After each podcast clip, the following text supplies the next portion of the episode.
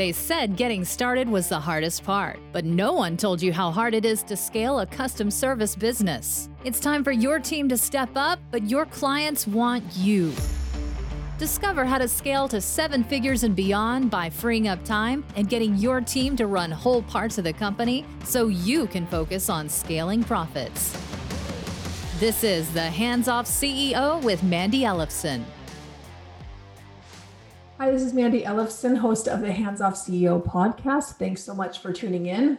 Today, we're going to be talking about where to focus in 2021 to really ramp up client acquisition in your consulting company. And what we're going to be talking about today is actually like the simplest path to be able to generate more growth without need making things complex and without really having to slow yourself down with all of these tactics that you will hear all over the web that you need to be using in order to grow your company. So, a number of years back, at an early iteration of Hands Off CEO, we had this whole funnel put together. I had spent an enormous amount of time putting together this Facebook funnel. Leads were flowing in, my calendar was packed with appointments. Here I was, totally overwhelmed with all of these leads. I was going through all these sales calls, and they were not the right people. The price point was a lot lower and in general, I was so stressed out. And I get on the phone with this woman for this second sales call that we had later on that day. She was about ready to join the program.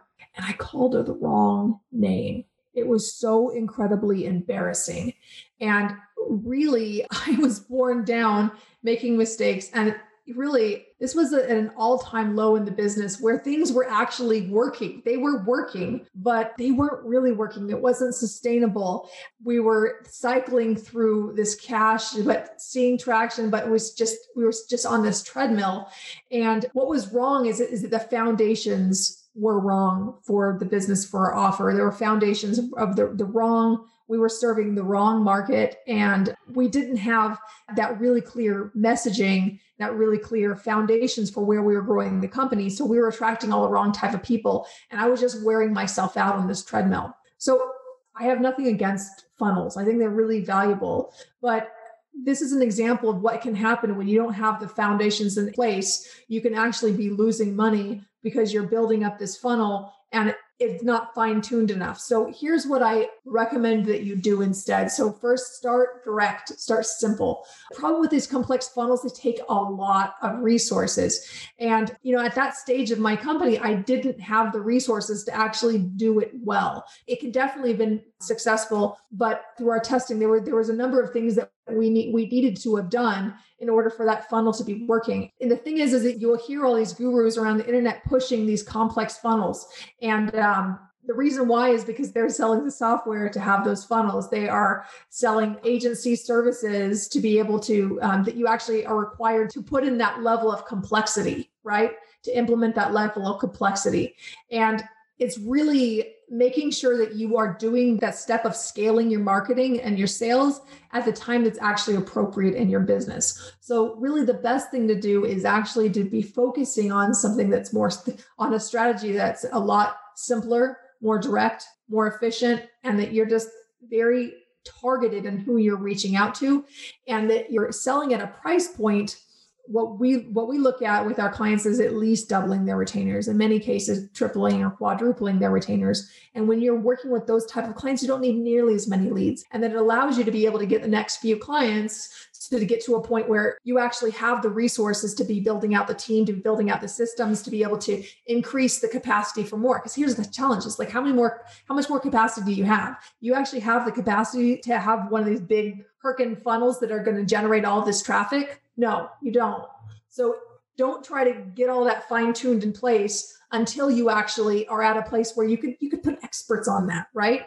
Don't try to be having to figure that all on yourself. You figure out the foundations. You get the foundations right of who's the one client you're working with. What is the what is the biggest problem that you're solving for them and what is the biggest outcome? When you get those things aligned that's the foundations when you're able to start charging what you're really worth the real top value for your services then you can actually pull in those experts that can help you expand that as well.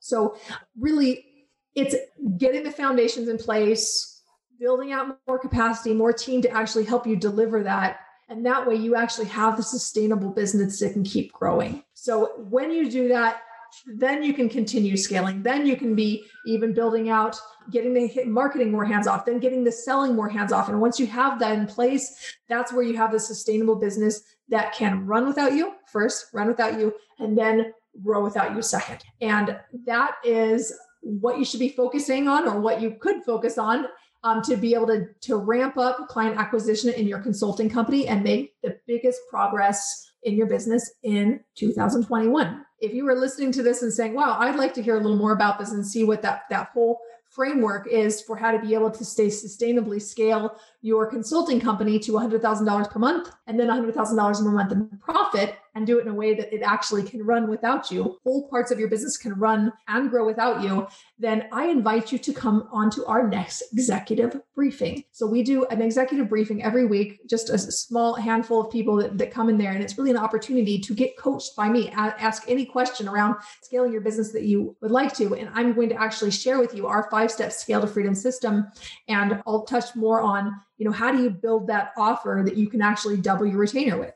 We'll actually share how to do that. You can go and reserve a spot at handsoffceo.com forward slash RSVP. Currently, it is complimentary, but there's been so much demand for it, we might actually start charging for it. So if you're interested, jump on right now. And I can't wait to meet you if you decide to take us up on the offer. All right, this is Mandy Ellefson, host of Hands Off CEO podcast, signing off. Thanks for listening to this episode of the Hands Off CEO with Mandy Ellefson. If you want to work less and make more, make sure you subscribe and get a new episode every week and help spread the word by leaving a review.